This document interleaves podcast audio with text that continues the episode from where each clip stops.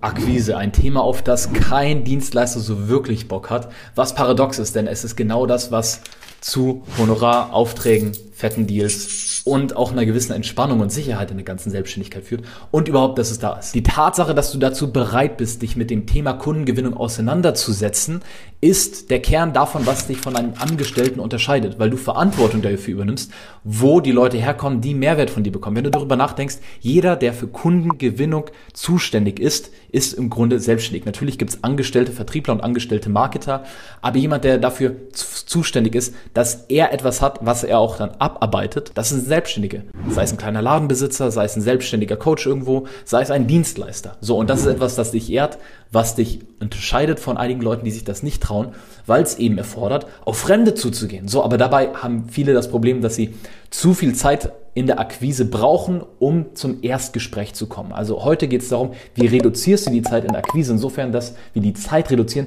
die es bis zum Erstgespräch braucht. Und das Problem ist hier halt häufig, dass Leute haben, das Ergebnis ist nur indirekt steuerbar. Natürlich kannst du Zeit reinstecken, Mühe reinstecken, dir Feedback holen und so weiter. Aber egal was du tust, du hast keine hundertprozentige Garantie, dass und was draus wird. Du kannst auf Best Practices aufbauen und kannst aus deinen eigenen Fehlern lernen und kannst dir Feedback einholen. Aber letztlich ist es keine 100% garantierte Sache so oder so. So, und das zehrt schon mal Energie, ne, da dran zu bleiben, Tag für Tag, die Disziplin da reinzustecken. Und da scheitern schon viele, wirklich diszipliniert daran zu gehen. Und da kannst du auch dich mal an der eigene Nase packen. Hey, wie diszipliniert Disziplin ist ein Wort, das kommt vom lateinischen discipulus, also Schüler. Wie sehr bist du im Schüler-Mindset zu sagen, hey, ich weiß es noch nicht 100%ig mit 100%iger Garantie, aber ich setze mich hier mit Mühe dran und setze um.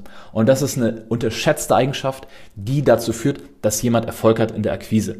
Die Teilnehmer bei uns, die den größten Erfolg haben mit der Kundengewinnung, das sind die, die einfach stur umsetzen und weitermachen. Es braucht eine gewisse Sturheit und das Problem ist, dass viele zu sehr in ihrer Diva drin sind, in ihrer, in ihrer inneren und sagen, hey, ich habe nicht so wirklich Bock drauf, vielleicht probiere ich diese Methode, vielleicht probiere ich das da, vielleicht probiere ich das da und das ist ein Problem. So klappt es einfach nicht. Das ist einerseits die Aktivität der Akquise. Das andere, was die Zeit zum Erstgespräch reduzieren kann, ist die gewisse Art von Sichtbarkeit, also die richtige Sichtbarkeit. Sichtbarkeit heißt nicht, dass du ein riesiges Social Media Profil, viele Follower etc., großen Werbeausgaben haben musst, sondern es bedeutet, dass die richtigen Leute dich nicht übersehen können. So, und wir gucken uns gleich an, was das bedeutet. Was steckt aber dahinter, diese Probleme in der Akquise zu haben, dass es lange braucht, bis überhaupt mal jemand sich meldet, bis man in ein Erstgespräch reinkommt, dass man auf viele Nicht-Rückmeldungen trifft. Eins ist, man unterschätzt die Wichtigkeit der Akquise. Hab's gerade schon angesprochen und das hängt häufig zusammen mit Branding. Branding ist eine geile Sache für große Firmen oder für Unternehmer, die mindestens 100.000 im Monat machen. Da kann man sich Gedanken drüber machen, weil man dann eine gewisse Reichweite hat, wo Tausende, Zehntausende, Hunderttausende Menschen dich wöchentlich, monatlich sehen und einfach vielleicht nicht sofort kaufen, sondern über einen Zeitraum von Monaten oder einem Jahr hinweg. So, und da spielt Branding eine Rolle, dich im Markt zu etablieren. Aber wenn du selbstständiger Dienstleister bist und noch deine paar tausend, vielleicht auch 10.000 Euro im Monat machst, dann ist Branding für dich noch scheißegal. Lass dir davon nichts einreden. Das ist eine absolute mentale Masturbation zu gucken, hey, was ist der Big Purpose, die Big Brand dahinter, was ist meine Message oder sowas, wenn du noch nicht regelmäßig Kunden gewonnen hast. So, das ist komplett hirnrissig und ist eine Verlockung, die dein Ego streichelt, aber die nicht dazu führt, dass du mehr Erstgespräche mit Interessenten hast. Das schon mal, um dir da einen Zahn zu ziehen. Dann steckt auch ein Mangeldenken dahinter, in der Akquise keinen Erfolg zu haben. Das ist dieses, boah, es gibt nur ein paar wenige Kunde, Kunden da draußen. Die meisten Leute, die ich anschreibe oder die ich kontaktiere auf eine andere Art und Weise, die störe ich doch nur. So, und das ist ein Mangeldenken, das ist ein Irrglaube, streich den raus, wir gucken uns gleich an, was die Kehrseite dazu ist. Und zwei wichtige Punkte, die noch dazu beitragen, dass Akquise bei dir nicht klappt.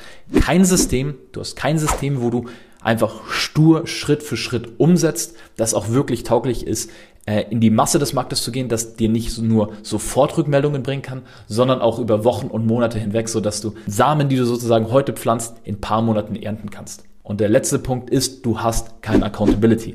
So, niemand guckt dir mal auf die Finger, haut dir auf die Finger, fragt dich, was hast du geschafft, was hast du erreicht. Egal, ob es auf Augenhöhe ist oder mit einem Mentor, zu dem du aufblickst oder Leute, die was von dir äh, erwarten, für die du Verantwortung übernimmst, quasi zu dir aufblicken, Da braucht es Accountability. So, und das hat viele verschiedene Formen. Wir gucken uns das gleich mehr im Detail an. Der Vorteil jedenfalls davon ist, wenn du die Zeit bis zum Erstgespräch reduzieren kannst, liegt auf der Hand. Du kommst schon mal mehr in den Flow. Mit einem System in der Akquise kommst du mehr in den Flow und arbeitest im Grunde Sachen ab. Du kannst dein Gehirn ein bisschen ausschalten, du kannst dir Mühe geben für das, was vor dir ist und hast so mehr Chancen, mehr Kunden zu gewinnen. Du schaffst dir hier die Vorlagen. Du machst hier gerade den Steilpass in den Strafraum, mit dem du dann absandst nachher. Aber du spielst ja all die verschiedenen Positionen auf dem Spielfeld und da ist wichtig, dass du Wertschätzung dafür hast, dass auch wenn das eine ungeliebte Zwischenposition ist, so es ist nicht Copywriting, es ist nicht einen coolen Deal machen, es ist nicht auf die Schulter geklopft bekommen, sondern es ist Schlagzahl in der Akquise. Da einfach eine Wertschätzung für zu haben, das umzusetzen, da kann Flow entstehen und das ist eine geile Sache, sobald das so ist.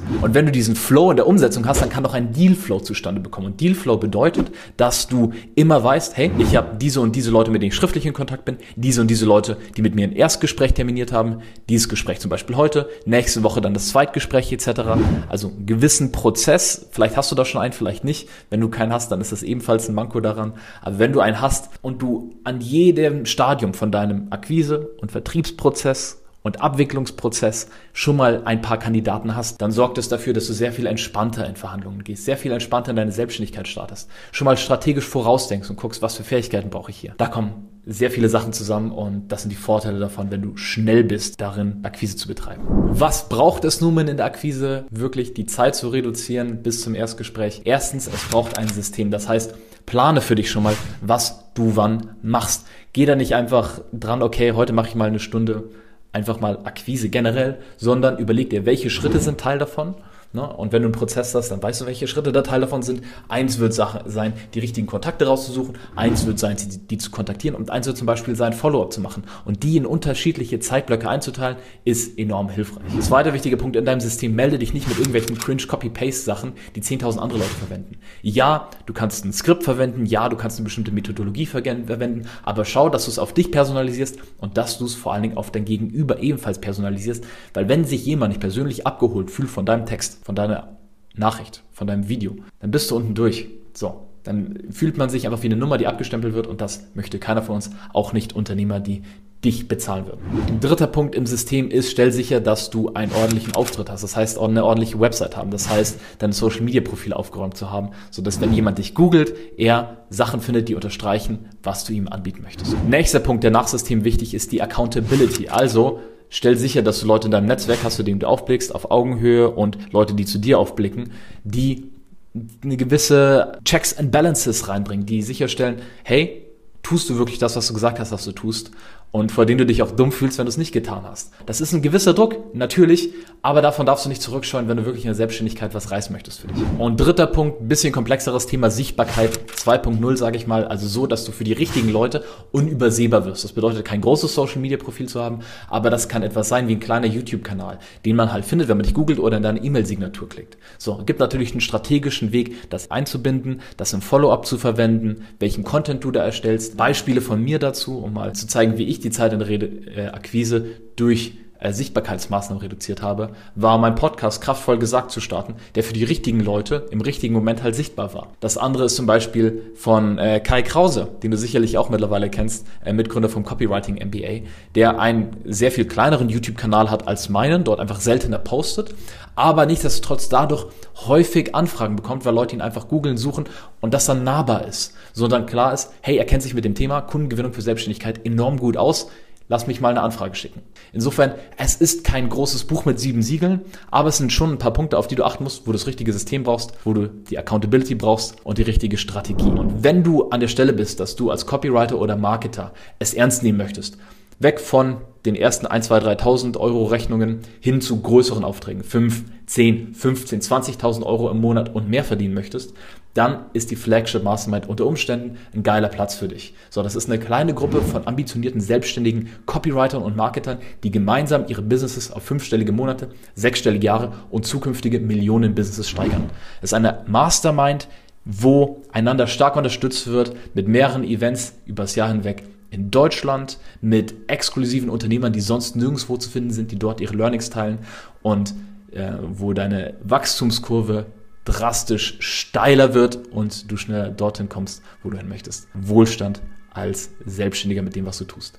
Schau es dir an, Link findest du sicherlich hier irgendwo Und wir sehen uns im nächsten Video, in dem wir uns das Thema Absprungquote angucken werden. Also das heißt, wenn du es dann ins Gespräch geschafft hast, wie geht es dann weiter? Ja, wie stellst du sicher, dass in diesem Gespräch Leute nicht abspringen, sondern Bock haben, mit dir weiterzumachen, loslegen. Und wenn du das nicht hinkriegst, dann bringt die ganze Zeit in der Akquise nichts, dann kommt es nicht zum hohen Honorar und dann ist es egal, ob schnell bist in der Abwicklung oder nicht, weil Leute abspringen und nicht mit dir zusammenarbeiten. Insofern schau dir das nächste Video an und bis dann, dein Max. Ciao.